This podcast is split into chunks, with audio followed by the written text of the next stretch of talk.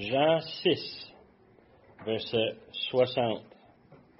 Plusieurs de ses disciples, après avoir entendu dire Cette parole est dure, qui peut l'écouter? Jésus, sachant en lui-même que ses disciples murmuraient à ce sujet, leur dit Cela vous scandalise-t-il? Et si vous voyez le Fils de l'homme monter où il était auparavant, c'est l'Esprit qui vivifie. La chair ne sert de rien. Les paroles que je vous ai dites sont esprit et vie. Mais il en est parmi vous quelques-uns qui ne croient point, car Jésus savait dès le commencement qui étaient ceux qui ne croyaient point, et qui étaient ceux qui le, celui qui le livrait. Il a c'est pourquoi je vous ai dit que nul ne peut venir à moi si cela ne lui a été donné par le Père. Dès ce moment, plusieurs de ses disciples se retirent et ils n'allèrent plus avec lui. Jésus donc dit aux, douze, Et vous, ne voulez-vous pas aussi vous en aller? Simon-Pierre lui répondit, Seigneur, à qui irions-nous Tu as les paroles de la vie éternelle. Et nous avons cru et nous avons connu que tu es le Christ, le Saint de Dieu. Jésus leur répondit, N'est-ce pas moi qui vous ai choisi, vous les douze? Et l'un de vous est un démon. Il parla de Judas Iscariote, fils de Simon, car c'était lui qui devait le livrer, lui, l'un des douze. Chapitre 7, il commence après cela. Jésus parcourait la Galilée, car il ne voulait pas séjourner en Judée, parce que les Juifs cherchaient à le faire mourir. Or, la fête des Juifs, la fête des tabernacles, était proche. Et ses frères lui dirent, pars, euh, d'ici et va en Judée, afin que, tu, euh, afin que tes disciples voient aussi les œuvres que tu fais. Personne n'agit en secret lorsqu'il désire paraître. Si tu fais ces choses, montre-toi toi-même au monde, car ses frères non plus ne croyaient pas en lui. Jésus leur dit, Mon temps n'est pas encore venu, mais votre temps est toujours prêt. Le monde ne peut vous haïr. Moi, il m'a haï, parce que je rends de lui le témoignage que ses œuvres sont mauvaises. Montez, vous, à cette fête. Pour moi, je n'y monte point, parce que mon temps n'est pas encore accompli. Après leur avoir dit cela, il resta en Galilée. Et lorsque ses frères furent montés à la fête, il montait aussi lui-même, non publiquement, mais comme en secret. Les Juifs le cherchaient pendant la fête et disaient, Où est-il Il y avait dans la foule grande rumeur à son sujet. L'un disait, C'est un homme de bien, et d'autres disaient, Non, il égare la multitude. Personne, toutefois, ne parle librement de lui par crainte des Juifs. Courbons-nous. Père éternel, on veut te remercier pour ta parole qui est ici pour nous. On te remercie pour le fait que tu nous as choisis avant le fondement de cet euh, univers. Et Seigneur, tu as envoyé ton Fils, payer le prix nécessaire pour nous racheter de nos péchés. Père éternel, on veut te remercier pour les grandes choses que tu as faites et on te remercie pour euh, les choses que tu as placées ici dans la parole devant nous.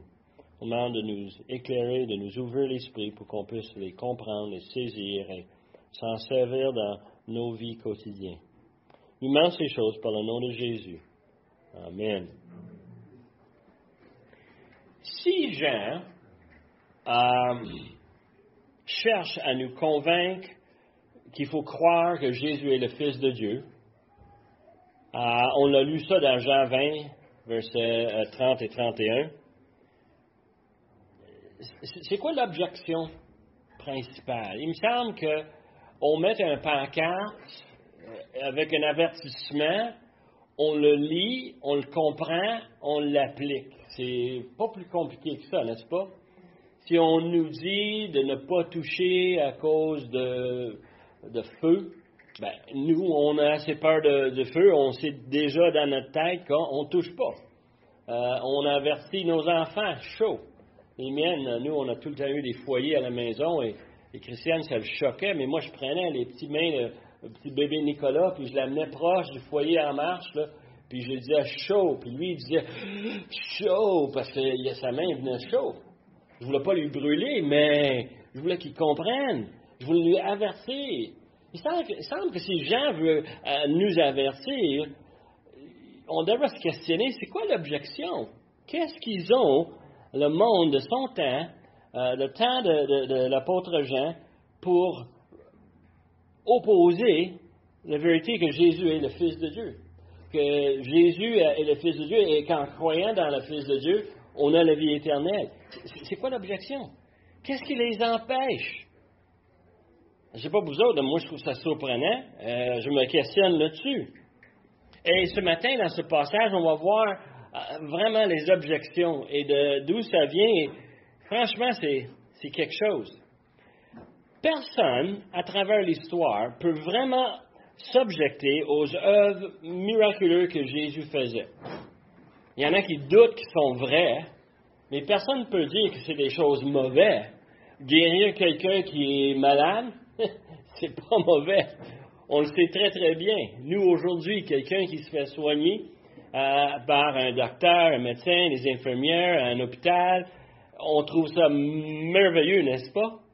Moi, je peux te dire que euh, j'ai travaillé deux ans aux États-Unis, puis en revenant ici au, Québec, première chose que j'ai faite, j'ai pris ma carte santé, puis j'ai donné des becs. Parce qu'à les États-Unis, on payait pour tout. Le moindre petite chose, ça nous coûtait cher. Et les soins qu'on avait, ça dépendait beaucoup de comment est-ce que tu es prêt à payer. Mais au Québec, on se présente avec un, problème et on se fait aider. Quelqu'un ne pourra pas dire que Jésus faisait du mal en faisant des miracles comme ça, ou chasser des démons. Peut-être aussi, euh, euh, quelqu'un pourra euh, s'objecter au fait qu'il a ressuscité des gens de la mort. Hein, Lazare, euh, le, petit garçon, euh, le jeune homme, euh, Jésus a ressuscité des gens. Crois-le, crois-le pas, mais on ne peut pas dire que c'est mal, c'est tellement bien d'ailleurs. Et, on peut voir comment est-ce qu'il a nourri la foule, une foule de personnes. Et on se pose la question, comment il a fait? Mais on ne peut pas dire que c'est mal. On ne peut pas s'objecter à ce qu'il a fait. Il a même marché sur l'eau. On a vu ça la semaine passée. Euh, Jésus faisait des choses fantastiques. Et personne n'a jamais objecté à, à ce qu'il a fait. Sauf ce qu'il a fait le sabbat. Hein. On a vu ça lorsqu'il a guéri euh, le paralytique. Euh, il a fait le sabbat et puis ça n'était pas rose de manière que les Juifs, les dirigeants, les, sacrificateurs, comment est-ce qu'ils pensaient de lui? D'habitude, si on lit euh, l'évangile de Jean, si on lit les Écritures, on découvre très rapidement que toutes les objections viennent de ce que Jésus disait. C'est ses paroles qui offensaient le monde. La réalité, c'est qu'on peut faire parce que n'importe quoi dans ce monde aujourd'hui, on est tellement libre mais si on exprime une opinion qui est contre l'opinion de quelqu'un d'autre, préparez-vous à recevoir des commentaires. Euh, si vous écrivez quelque chose sur l'Internet, il y a tout le temps quelqu'un qui va s'opposer. Mais dans le cas de notre Seigneur Jésus, c'était le cas où il disait des choses qui étaient très difficiles à avaler. Il disait qu'il fallait qu'on se naît de nouveau. Il a dit ça à Nicodème. Hein? Né de nouveau. Et puis on dit, comment ça on va se faire né de nouveau? C'est quoi ce qu'il veut dire? Comment est-ce qu'il explique cela? Et on a tous vu ça lorsqu'on a regardé Jean 3. Euh, il, a parlé dans Jean 6 comment est-ce qu'on doit manger son corps hein, et boire son sang, parce que c'est lui le pain de la vie. Et euh, les gens trouvaient ça difficile. Est-ce qu'ils prenaient littéralement, un peu comme l'Église catholique avec la théologie de, de transsubstantiation? Transformer euh, le, vin et le, pain en le corps de Christ et dans le sang de Christ. Euh, il prend ça physiquement. Je ne suis pas convaincu que c'est le cas. Et je pense que les Juifs qui étaient habitués à voir des images euh, par les rabbins, les explications avec des images physiques pour faire comprendre les choses spirituelles, Et Jésus le dit ici, il dit que c'est dans le, le chair et le, sang, et là il parle de l'esprit, il essaie de faire le contraste, et d'ailleurs quand il parle de ces choses-là, ça devrait être facile de, comprendre qu'il fait une analogie, une comparaison. Sauf qu'il n'aime pas la comparaison. Parce que ce qu'il est en train de dire, c'est qu'il va falloir mourir. Il ne faut pas qu'on en parle de mort. J'avais un collègue de travail qui venait de la France, et euh, un de ses parentés a été décédé du cancer, puis je lui ai posé des questions simplement parce que je m'inquiétais un peu pour son bien-être, et, et je lui ai dit, comment est-ce que la famille prend ça? Ben, il dit, la famille n'en parle pas. Puis là, ça a parti toute une conversation. J'ai essayé de dire, ben, mais Mick, explique-moi comment ça se fait que les gens ne parlent pas. Ah, il, dit, en France, quelqu'un qui meurt d'une maladie, on n'en parle pas. On ne veut pas parler de la mort. C'est un sujet tabou. Dans la famille, on n'en parle pas. C'est arrivé, c'est fini. On l'a enterré. On n'en parle pas. La mort n'est pas un sujet agréable. Et je sais très bien, avec euh, des expériences personnelles, je suis sûr que vous aussi, on a vu des, situations où des amis, des membres de famille, ils ont souffert, et il y en a même qui sont morts. Et on sait que euh, parmi les enfants de Dieu, il faut en parler, parce que ça s'en vient. Chacun de nous, on a une date déjà déterminée, une date qui est déjà prévue de la part de l'Éternel. Euh, c'est normal, c'est acceptable, c'est ce qui vient après qui est important. Et pour nous, ça nous donne un sujet, une opportunité d'en parler. Mais Jésus, en parlant à ceux qui le suivaient, il mettait une, euh, une barrière tellement élevée. Il mettait une barrière en disant les choses comme il faut quitter tout, il faut quitter sa famille, il faut quitter hein, tout ce qu'on a comme des biens matériels, le jeune homme riche. Et lui est parti triste parce qu'il en avait tellement, pas capable de se séparer de ses biens. Et on a vu tellement rapidement comment est-ce qu'il faut tout laisser pour suivre le Seigneur. Et c'est des messages qui étaient très difficiles. Alors, parmi les Juifs, on a trois réactions, trois réactions aux paroles que Jésus disait. Et ces trois réactions, on les voit même aujourd'hui. Euh, parmi le passage qu'on vient de lire, on a vu qu'il y a des Juifs, et on met ça en guillemets, les, mots Juifs, c'est que les Juifs, pour Jean, ils parlaient ici de quelqu'un très spécifique. Il ne parlait pas de la nation d'Israël au complet, mais il parlait très pointu des gens qui étaient en charge, les gens qui dirigeaient. souvenez-vous que Jean a écrit très longtemps après la fin d'Israël. En l'an 70, les Romains sont venus. Ils ont pris Jérusalem. Ils l'ont complètement détruit. Ils en ont tué des centaines et des centaines de milliers de Juifs. Ils ont vraiment fait une destruction totale. Et ceux qui ont survécu, Jean en étant un exemple, ils se sont évadés. La tradition nous dit que Jean s'est évadé à Éphèse, où il est devenu le pasteur à Éphèse. Et c'est lui hein, l'enseignant à, à, Éphèse. Et on croit que c'était lui qui écrit à partir de cette perspective. Israël n'existe plus. Mais dans le temps de notre Seigneur Jésus, il y en avait un groupe qu'on appelait les Juifs, les dirigeants ceux qui étaient en tête. Et on va voir dans le passage aujourd'hui l'ampleur de leur pouvoir de ces Juifs-là sur la nation. Now, eux autres, ils ont questionné les paroles de Jésus. Ils ont pris le Seigneur et ils ont essayé de lui, vraiment de mettre des pièges. Ils ont essayé de vraiment leur donner un défi. Ils l'ont accusé de travailler, faire du travail le sabbat guérir quelqu'un qui était malade, le sabbat, c'était pour eux du travail et c'était pas acceptable d'après la loi de Dieu. L'homme, l'enfant, le parent qui a reçu cette bénédiction, le sabbat, je suis sûr qu'il ne questionnait pas l'Ancien Testament pour dire est-ce qu'on aurait dû guérir mon enfant? Est-ce qu'on aurait dû me guérir? Non, non, non, ils n'ont pas questionné. Ils ont dit quoi? Alléluia! Ils ont été remplis de gloire. Pourquoi? Parce que Dieu les a bénis, le sabbat inclus.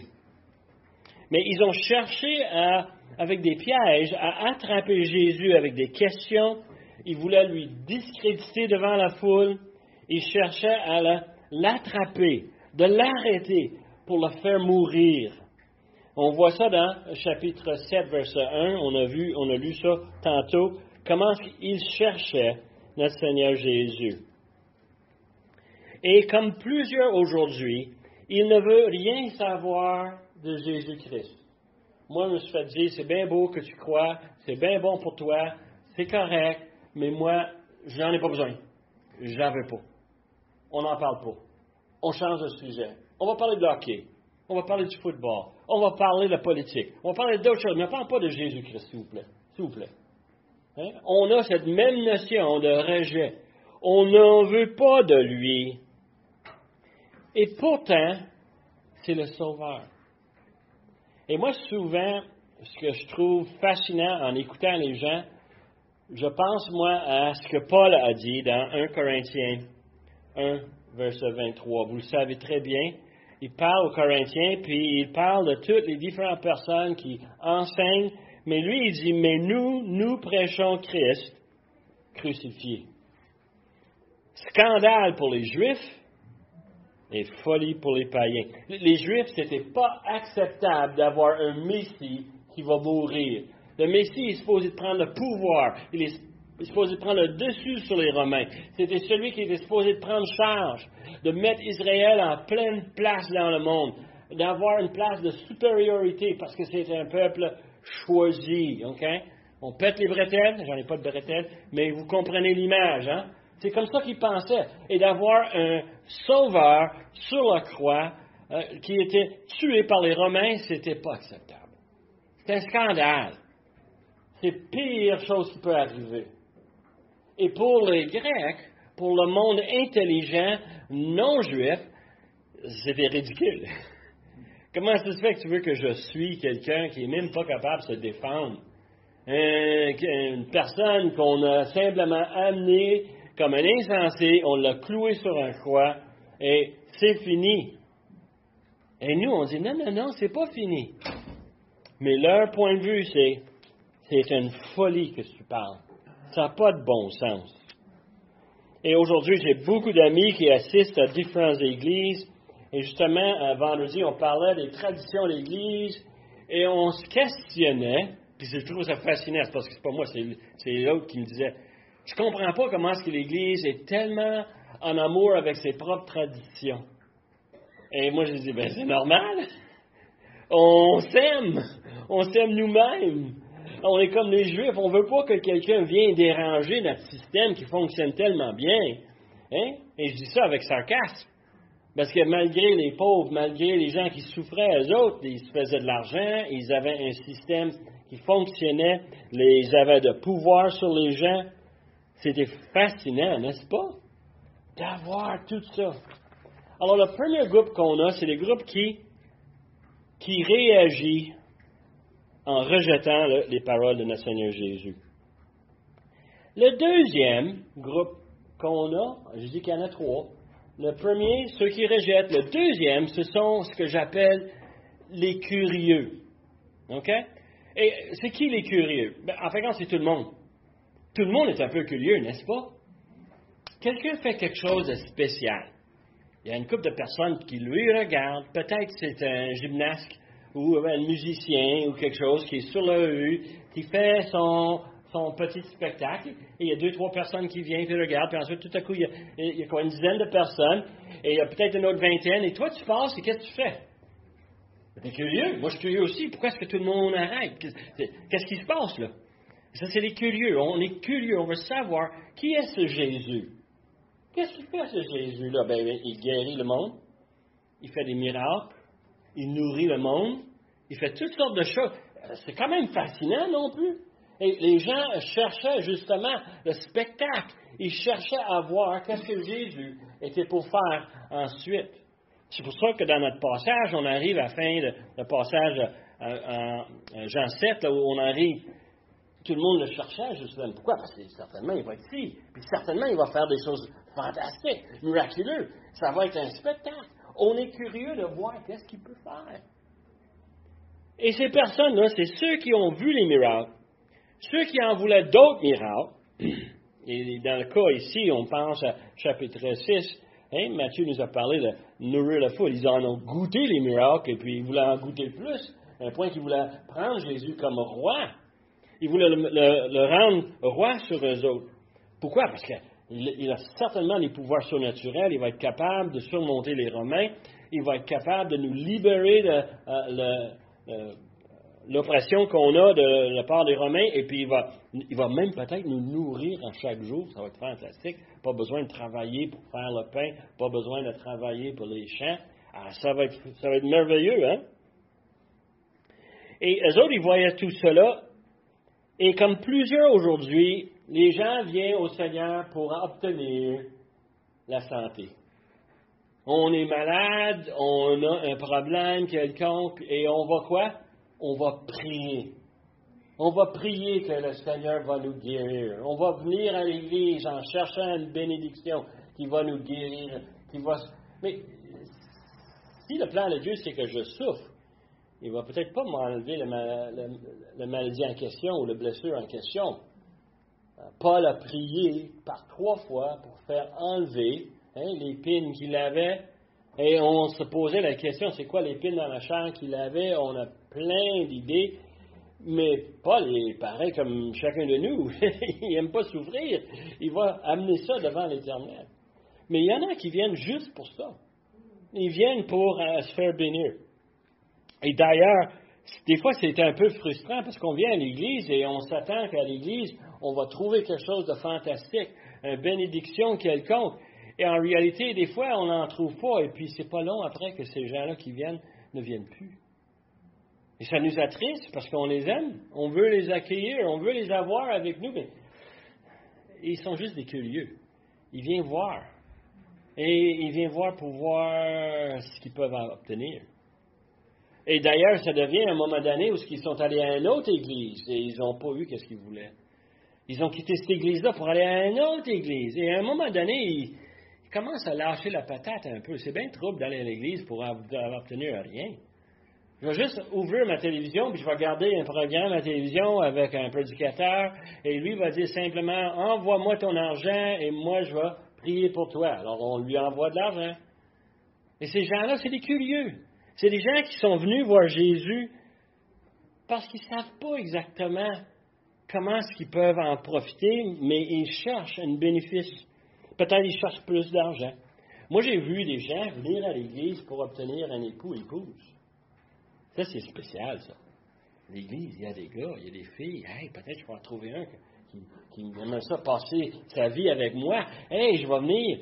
Et devine quoi, j'en ai vu qu'ils n'en ont pas trouvé et ils ont quitté l'Église. Ils ne vont même plus à l'Église. Pourquoi? Parce qu'ils n'ont pas eu ce qu'ils voulaient. C'est tout un sujet de eux. C'est tout au sujet de leurs besoins. J'ai même, dans un cas, moi je trouve extrême, ils sont venus à l'Église pour une bénédiction.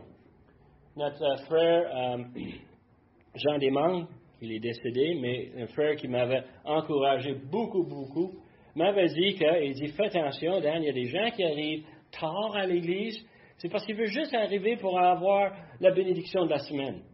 Ils vont venir pour 15-20 minutes. Et je pensais beaucoup à, des personnes que je connaissais, et devine quoi, de plus en plus, je connaissais des gens comme ça. Même dans ma famille, il y a des gens qui allaient à l'église pour 10-15 minutes, juste assez pour dire qu'ils sont allés à l'église. Alors ils peuvent se vanter, ils peuvent aller chercher qu'est-ce qu'ils pensent une bénédiction.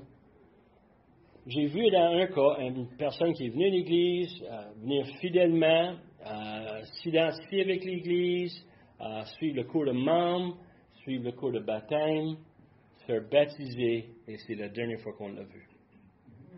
Et ça, quand j'ai vu ça, je me suis dit, où est-ce qu'il est parti? Pourquoi est-ce qu'il est parti? Ben, lui croyait qu'en étant baptisé, c'est fait. A pas besoin d'autre chose. Je peux maintenant mener ma vie comme je veux. Je veux faire tout ce que je veux. Je peux aller vivre où, comment, n'importe quoi. Mais moi, je suis au moins baptisé. C'est ce que John appellerait l'assurance incendie. l'assurance incendie. C'est vrai, hein? C'est une forme, hein? On pense un peu, là. Si j'arrive dans le jugement, je vais être obligé de sortir ma carte et dire Je suis baptisé. Hein, hein. C'est pas comme ça que ça marche, hein? Non, c'est pas comme ça. Mais je l'ai vu. Et je, je, ça, c'est des curieux. Ça, c'est des gens qui cherchent à savoir quelque chose qui leur plaît, qui leur est agréable. Et, quand Jésus commence à parler des choses difficiles comme mourir, euh, comme céder tout pour suivre le Seigneur, de se faire rejeter par sa famille, par ses amis, subir la persécution, ça, rend pire, hein? Euh, on a un livre qui a été traduit récemment pour publication chrétienne, euh, euh, le, livre de Fox sur les martyrs. C'est une, histoire biographique des hommes, des femmes qui ont donné leur vie pour l'Évangile. Quand ils donnent leur vie, on les a brûlés, on les a lapidés. C'est des gens qui ont été des, des martyrs, comme Étienne dans le Nouveau Testament. Pourquoi? Parce qu'ils ont suivi Jésus, parce qu'ils ont écouté ses paroles, ils ont accepté ses paroles. Hein, c'est tout un engagement. Mais malheureusement, ces gens-là, ils ne reçoivent pas ce qu'ils désirent, ils quittent. Et dans un, autre monde, une autre assemblée, ils pensent qu'il va être heureux, mais ce n'est pas le cas. S'ils ne suivent pas les paroles de Jésus, peu importe où ce qu'on va, on va être malheureux les gens ne restent plus. Alors, plusieurs de ses disciples retirent, verset 66, et ils n'allèrent plus avec lui. Le mot grec ici, n'allèrent plus avec lui, c'est pas l'idée que euh, on te laisse pour un temps, on te laisse euh, libre, on te donne un peu d'espace, on cède. Non, non, c'est un, langage définitif c'est qu'on s'en va avec Jésus et on suit pour voir tous ces miracles, mais à un moment donné, c'est On tourne de bord et c'est définitif, c'est final. On ne le cherche plus, on ne le suit plus. C'est bien beau ce qu'on a vu, mais ça ne m'apporte pas ce que je veux. Mais aussi, il y en a ceux qui ont cru. Et on a vu ça euh, la semaine passée dans verset 67, où ce que Jésus tourne à ses disciples il pose une question qui est plutôt, moi je dirais, triste. Hein? La façon qu'il dit. Il dit, et, et vous, ne voulez-vous pas aussi vous en aller? parce qu'il voit tout le monde s'en aller. Et je suis sûr que dans son cœur, le Seigneur Jésus sait qu'est-ce qu'il il veut leur offrir, c'est le meilleur pour eux. Éternellement, dans la présence de Dieu, éternellement aux gloires, au lieu d'une éternité dans l'enfer, de souffrance sans arrêt, et il voit ces gens-là quitter. Des gens qui ne restent pas. Il connaît leur cœur, il sait qu'est-ce qui arrive, ça l'attriste, et à un point qu'il dit aux douze, il dit, ne voulez-vous pas aussi vous en aller? Et Simon Pierre, moi j'aime beaucoup Simon Pierre. Je m'identifie beaucoup, euh, pas seulement à cause des Écritures, mais parce que mon père m'a nommé euh, Danny Pierre Côte-Noire. Ah, mais aussi que le fait, Pierre, euh, il, a une grande trappe. Il est souvent prompt, il dit des choses, il fait des choses qu'il ne devrait pas faire. Cette semaine, je lisais comment est-ce qu'il a coupé l'oreille de Malchus dans le jardin de Gethsemane. Pourquoi est-ce qu'il... C'est Pierre, c'est sa nature, il saute là-dedans. Il ne pense pas plus loin que son nez. Mais aussi, il est prompt ici, il parle pour ses frères, ses disciples, les autres disciples, il dit quoi, Seigneur, à qui irions-nous? Et moi, je pensais un peu le lire avec un peu de sarcasme. En étant que je t'ai déjà suivi presque maintenant, on va regarder ça deux heures et demie. Tu veux que j'aille ailleurs? Oui, je vais aller ailleurs. Qu'est-ce qu'il y a ailleurs? Y a-t-il d'autres choses? À qui est-ce que tu veux qu'on aille? C'est toi qui as les paroles de la vie. Hein? Tu as les paroles de la vie éternelle. on sait qu'à ce moment ici, les disciples l'ont suivi le Seigneur pendant deux ans et demi. Ils ont quand même entendu beaucoup d'enseignements. Ah, un peu comme mes enfants, je ne sais pas pour vous autres, vos enfants, euh, il faut radoter, n'est-ce pas? Il faut leur dire plusieurs fois. Fais pas ci, fais pas ci, fais pas ci, fais pas ci. Jusqu'à temps, à un moment donné où ça clique. Oui, oui, papa, je sais, je le, je le ferai pas. Amen, c'est bien, tu m'as entendu, enfin. Tu L'idée ici, c'est que les disciples ont entendu tout. Est-ce qu'ils ont compris? Pas 100%. On a des choses qu'on voit plus loin, parce que nous, on a triché. Hein? Nous, on a lu nos, Nouveaux Testaments, on a lu les Évangiles, on a vu les disciples en action. Il y a des choses qui ont fait qu'on a dit, mais tu n'as pas compris tout à fait. Ils sont tellement déçus quand Jésus est mort ils ne croient pas qu'il est ressuscité. pourtant, il en a parlé, il en a parlé, il en a parlé. Et puis les autres, ça a l'air que ça n'a jamais vraiment compris le sens. Mais c'est seulement après, quand on arrive dans le chapitre 2 de l'Acte des Apôtres, on voit que les disciples, on tellement compris. Ils ont compris que Jésus doit mourir pour payer leurs péchés. Et ça, ça a pris du temps. Mais il semble qu'à ce point-ci, ils ont quand même une bonne compréhension. On parle ici, Seigneur, pas de la vie physique, on parle de la vie éternelle. Et pour eux autres, déjà, là, ça, ça déjà commence à rentrer. Et ils commencent à saisir la vérité. Et il dit, nous avons cru et nous avons connu que tu es le Christ, le Saint de Dieu. Hey, c'est ça que Jean voulait? C'est ça que Jean veut dans son évangile, qu'on croit qu'il est le Fils de Dieu, qu'on ait la vie éternelle.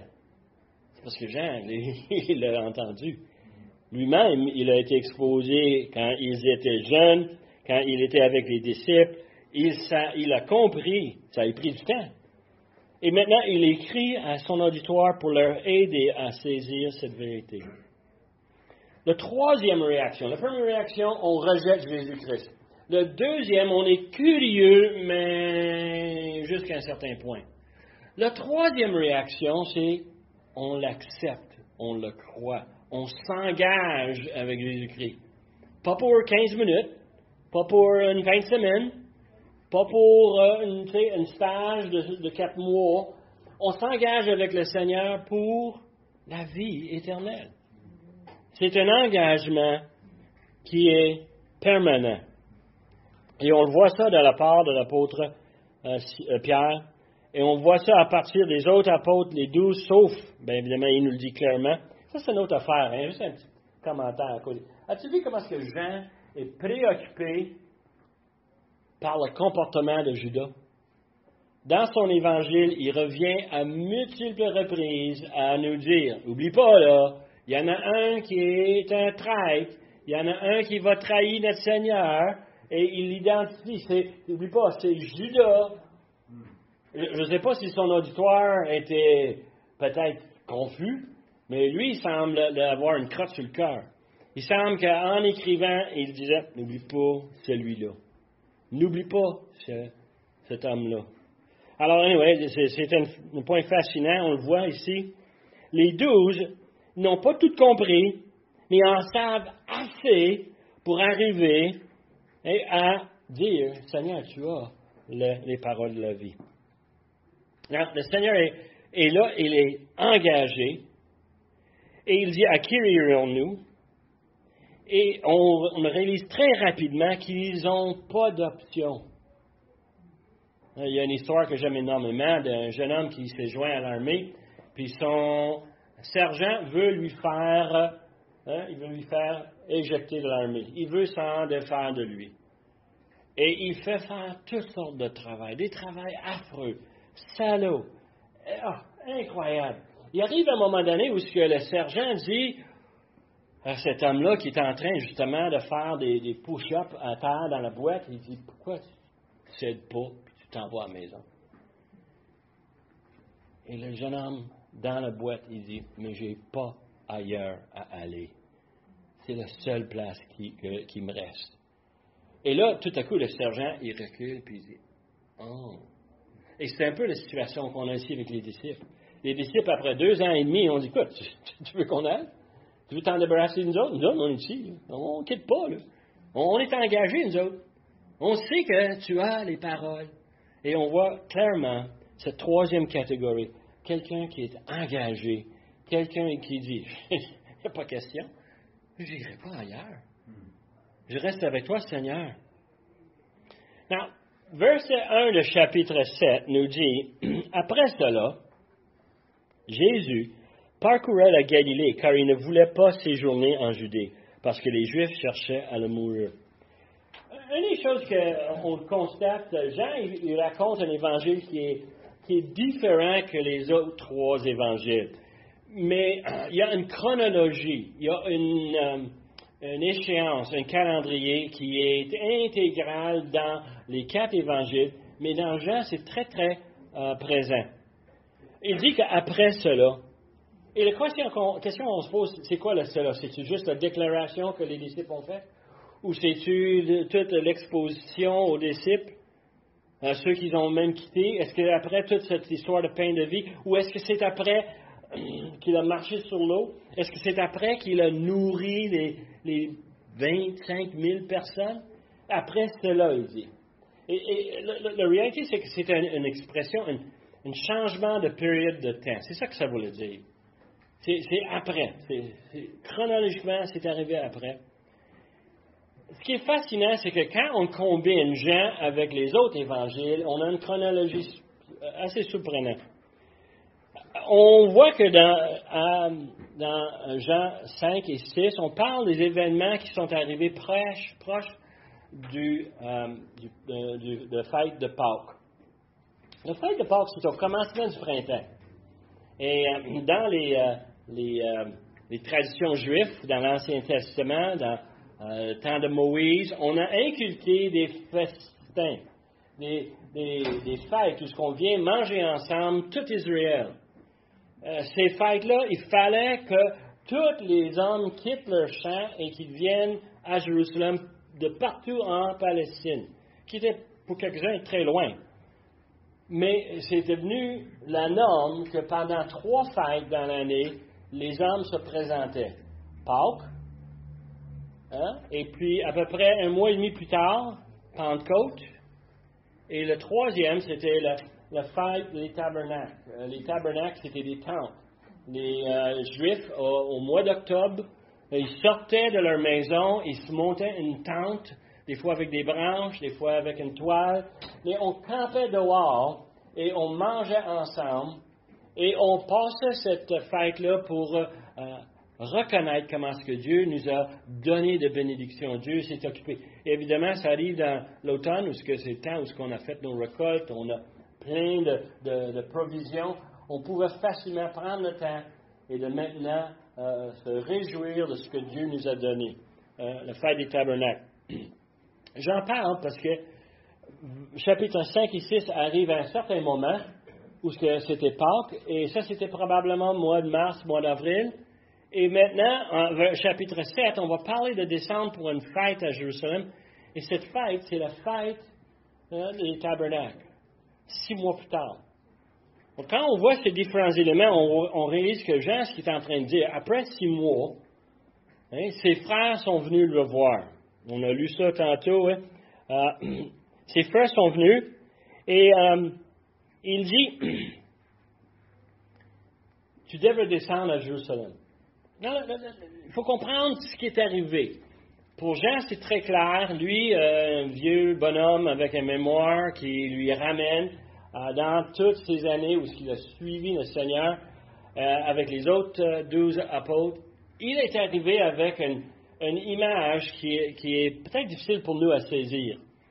Si on regarde rapidement l'histoire de l'évangile de Jean, on découvre qu'au commencement, il était dans le temple, il a chassé les marchands. Ça, c'était le commencement de son ministère.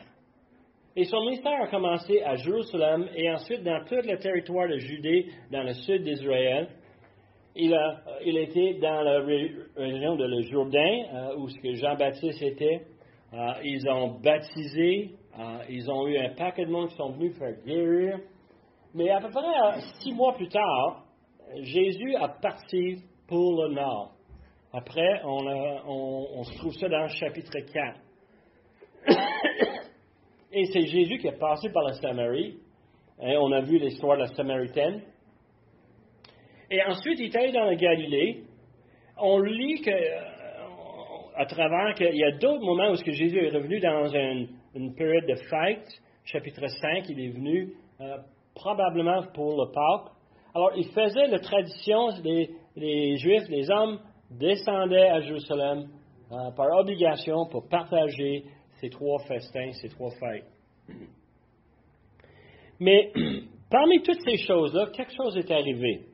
C'est qu'il a subi l'opposition des Juifs, hein, entre guillemets, les Juifs, les dirigeants des Juifs, qui ont essayé de le talonner, qui ont essayé de lui accuser, de trouver des choses qu'il a faites.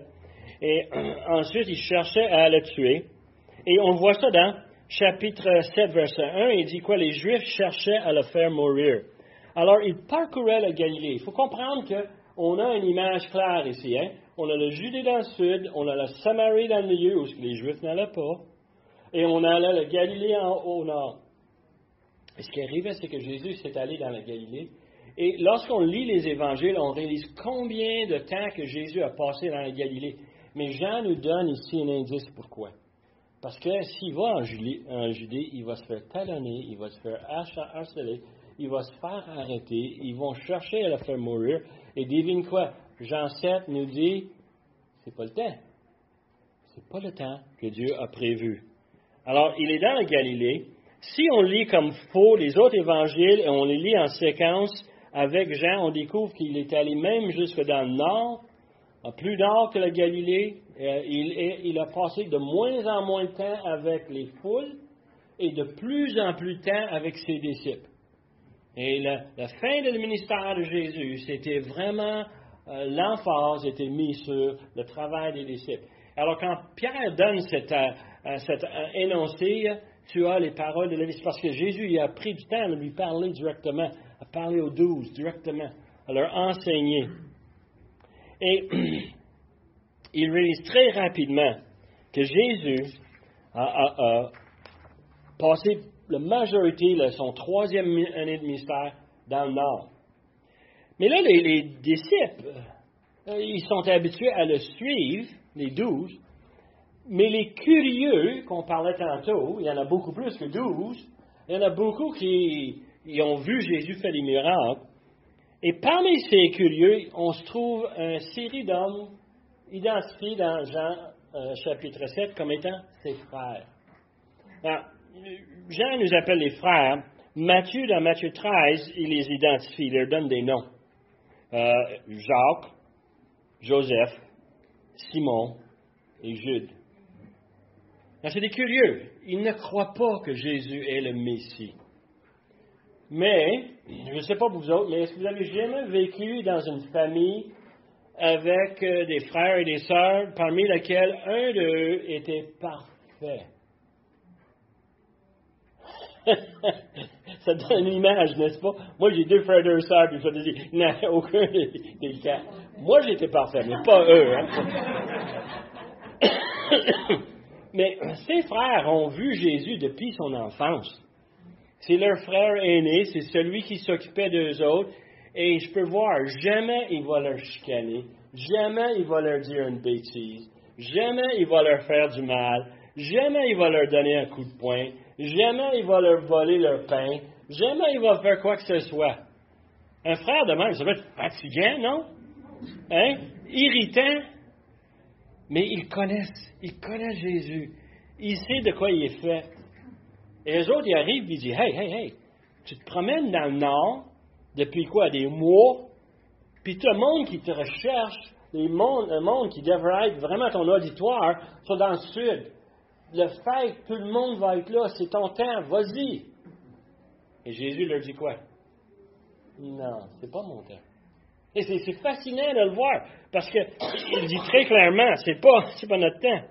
En passant, juste une petite histoire à côté. Parmi les quatre noms que je vous ai nommés, vous savez qu'il y en a deux qui ont écrit des épîtres dans le Nouveau Testament? Jude et Jacques. Et ils sont devenus très, très, très actifs dans l'Église. C'est des hommes qui instruisent. Ah, euh, tout ce qu'ils ont appris avant, quand ils étaient curieux, imaginez qu'est-ce que ça a donné quand ils étaient rendus. Hein? hein? Des gens engagés, des gens qui ont accepté la parole de Dieu. Et après sa mort, après sa résurrection, il y a eu une transformation et moi, je, souhaite que les quatre ont venu à le connaître comme sauveur. Mais je suis convaincu d'au moins deux. Ah, et là, parmi ce temps-là, euh, Jésus dit que le monde ne les haït pas. Pourquoi? Parce qu'ils sont des curieux. C'est des pécheurs. Le monde est pécheur. Euh, nous, on fit bien parce que nous sommes pécheurs. Moi, je vais au magasin, je trouve des choses qui me font bien. Pourquoi? Parce que c'est fait pour moi. C'est fait pour mes problèmes, mes faiblesses. Quand je vais à la pharmacie, je trouve plein de médicaments. J'en ai besoin, je suis pécheur. C'est normal. Et Jésus est en train de dire à ses frères, c'est bien beau que tu veux que j'aille à Jérusalem, mais la réalité, là, c'est ton monde. C'est pas mon monde encore. C'est pas le temps. C'est pas Dieu qui a préparé ce moment ici spécifiquement. Et Jésus n'est pas sujet à leurs opinions. Jésus n'est pas sujet à leurs exigences. Il n'est pas pour suivre leurs conseils. Ils n'en ont pas besoin. C'est fascinant parce qu'aujourd'hui, on vit ça constamment. Tout le monde veut me dire leurs opinions, puis il y a des opinions très intéressantes, très poussées. Il y a des opinions que moi j'écoute et je dis honnêtement, tu sais, c'est des opinions. C'est pas d'après le plan de Dieu. Et des conseils, des conseils comme ça, Jésus en a pas besoin. Et ils l'ont tout entendu. Et Jésus réagit. Mais Jésus va suivre le plan de Dieu à la lettre. Et ça, c'est fascinant, parce que Jésus est soumis à son Père. Il, il, dit les choses que son Père lui a dit de dire. Il fait les choses que son Père lui a dit de faire. Il fait les choses au moment où Dieu a besoin. Il est soumis. Alors aujourd'hui, on réalise que si on veut être parfait, il va falloir qu'on devienne quoi? Soumis. On cherche à devenir de plus en plus comme Christ. Une des choses qu'on va être obligé de trébucher pendant toute nos vies, c'est de la soumission. Comment se soumettre? Comment accepter le plan de Dieu? Comment chercher la volonté de Dieu dans la parole de Dieu, de l'appliquer dans nos vies et de dire, je suis prêt à me soumettre. Mes opinions, ce sont mes opinions. Hein? Mes conseils, c'est mes conseils. Mais ce que Dieu me dit de faire, je dois obéir, je dois me soumettre. Non, je le vois très rarement aujourd'hui. Je ne sais pas pour vous autres, la soumission n'est pas présente. Euh, on, voit ça constamment dans le monde politique, dans le monde commercial. Le monde a beaucoup de misère à suivre les instructions. Beaucoup de misère. Je taquinais un de mes employés cette semaine parce qu'il a réalisé après trois, quatre jours d'échec que ce serait peut-être bon d'ouvrir le livre d'instructions qui est venu avec le logiciel. Il essayait d'installer avec énormément de difficultés. Il a dit, Dan, c'est ma faute. J'aurais dû l'ouvrir puis l'étudier avant. Mmh. je sais. Mais c'est normal. Aujourd'hui, les gens sont prêts à se soumettre à la souveraineté de Dieu dans toutes les choses. Et Jésus le savait, Jésus le faisait. Et verset 10, il dit, après que ses frères sont partis, lui est parti encore, si on prend l'évangile de Jean avec les autres évangiles, on découvre que Jésus est descendu hein, du nord vers Jérusalem. Il a monté à Jérusalem, mais devine quoi? Par la Samarie. Pourquoi? Pour éviter la caravane de monde qui s'en venait de la façon traditionnelle. Vous vous souvenez? On a parlé de ça lorsqu'on a regardé Jean chapitre 4. On, passe le chemin entre Galilée et Judée, de Judée et de Galilée. comment on fait? Jamais à travers la Samarie, on contourne. On va pour la rivière Jourdain, et souvent ce qu'on faisait, on traversait l'autre côté du Jourdain, on montait, puis ensuite on retraversait, euh, rendu en Galilée, pour pas mettre le pied dans la Samarie. Euh, tellement que Jésus a dit, je vais faire ce que euh, Dieu veut que je fasse. Je ne veux pas arriver en public. Il nous dit ici qu'il vient quoi? Hein? mais en, comme en secret. Hein? hein? Le passage secret de Jésus, la Samarie. C'est la place à passer. Et il a placé, passé là pour pas être reconnu, pour pas. Now, verset 11 nous dit que les Juifs cherchaient pendant la fête. Ils disaient, où est-il? Je ramène à ce qu'on a commencé avec ce matin. Les Juifs le cherchaient. Non, les Juifs, OK? Les dirigeants les sacrificateurs, les souverains sacrificateurs, les, euh, tous les gens qui étaient en charge, c'est eux qui cherchaient. Où est-ce qu'il est? On veut le chercher, on veut l'attraper, on veut l'avoir. Si on peut l'avoir avant le festin, hmm, ça va être encore mieux. Parce qu'il ne sera pas là en train de détourner les gens. Ils cherchaient où est-il? Ils ne le trouvent pas. Et Jésus arrive en retard. Il, arrive d'une façon clandestine. On ne le reconnaît pas. Et de cette façon-là, il les déjoue. Hein? Il dit, verset 12, il y avait dans la foule, ça c'est les curieux, la foule, grande rumeur à son sujet. Hey, As-tu, vu Jésus? Qu'est-ce que tu en penses de Jésus? Tout le monde a une opinion, hein? tout le monde en parle. Programme favori des Québécois. Hein? Tout le monde en parle. Ouvre la, télévision, on va écouter les opinions de tout le monde. Mais moi, je pense, puis moi, je dis, puis moi, je pense. Ben, c'est justement ici ce qu'on a. Qu'est-ce qu'on dit? Les uns disaient, c'est un homme de bien. Oui, Jésus, c'est un homme. J'ai mangé son pain, j'ai goûté ses poissons. Magnifique. Si on l'avait comme roi, on avait quelqu'un qui serait capable de nous guérir de toutes nos blessures, capable de s'occuper de nous. Il y en a qui pensent que Jésus était vraiment quelqu'un qui faisait le bien. Et avec raison. Et d'autres disaient, non, il égare la multitude. Il les amène à côté. Il les amène loin de les traditions, les traditions religieuses, les traditions de notre pays. Et tu peux voir comment ça pourrait faire un débat assez intéressant. Mais, ce qui est fascinant, verset 13, personne toutefois n'en parle librement de lui par crainte des Juifs. Ce qu'on parle, on parle entre nous deux. On n'en parle pas. On ne commence pas un grand dialogue avec un paquet de monde parce que les Juifs pourraient venir nous prendre, nous arracher en disant qu'on est en train de semer le, trouble, on est en train de suivre ce Jésus-là. Et tu peux voir le, problème que ça donnait. Les gens sont curieux, mais pas assez pour quoi? Mettre leur main à feu. Ils ne sont pas prêts à s'engager. Pas prêts. Ils ont peur. Est-ce que tu peux imaginer comment est-ce que ça joue dans la tête du monde d'avoir une direction qui a tellement d'influence, tellement de pouvoir, que ça nous empêche de parler librement de ce qui nous traite dans la tête? Parce que nous, comme êtres humains, on, est là, c'est notre norme. On dit qu'est-ce qu'on pense? On, partage librement. Mais ici, on est dans une situation où les gens ont peur de parler. Peur de le régime qui leur dirige. Tellement qu'ils ont influence sur eux autres. Tellement qu'ils tiennent les gens serrés. c'est grave. C'est vraiment grave. Mais tout le monde a peur.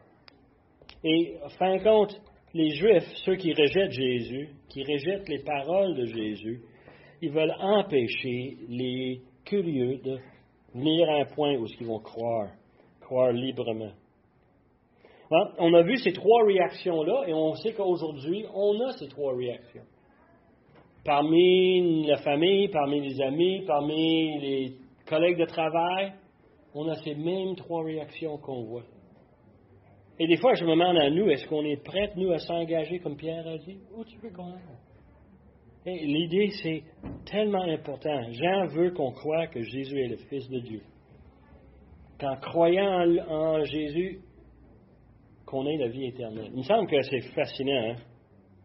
Où est-ce qu'on se trouve là-dedans? C'est vraiment la question qu'on devrait se euh, refléter. Est-ce que nous, on est parmi les curieux? C'est tellement facile. Ou est-ce qu'on est vraiment ceux qui mettre Jésus en première place dans nos vies. Jésus qui, lui, est fidèle et il est soumis à la volonté de Dieu ah, et il fait fidèlement chaque chose à ce moment-là, à le moment où ce que Dieu a déterminé. Il me semble que ça, c'est l'exemple qu'on doit suivre. Hein. Nous, on doit mettre notre confiance en lui. En le temps nous échappe, prions. Père éternel, on te remercie pour notre Sauveur qui est venu, qui a pris le temps de nous montrer clairement comment on doit agir, comment on doit réagir à ta parole, comment on doit se soumettre. Et pas juste être curieux, pas le rejeter, mais de croire tout notre cœur, toute notre âme. Seigneur, on demande que tu puisses nous guider dans la semaine qui vient, donner les opportunités d'être tes serviteurs à chaque instant. On demande, Seigneur, que tu euh, euh, touche nos cœurs, que tu prépares nos cœurs pour la prédication qui s'en vient. On demande de bénir notre prédicateur et qu'il puisse te partager ce que tu as mis sous son cœur. Père éternel, on demande ces choses par le nom de Jésus. Amen.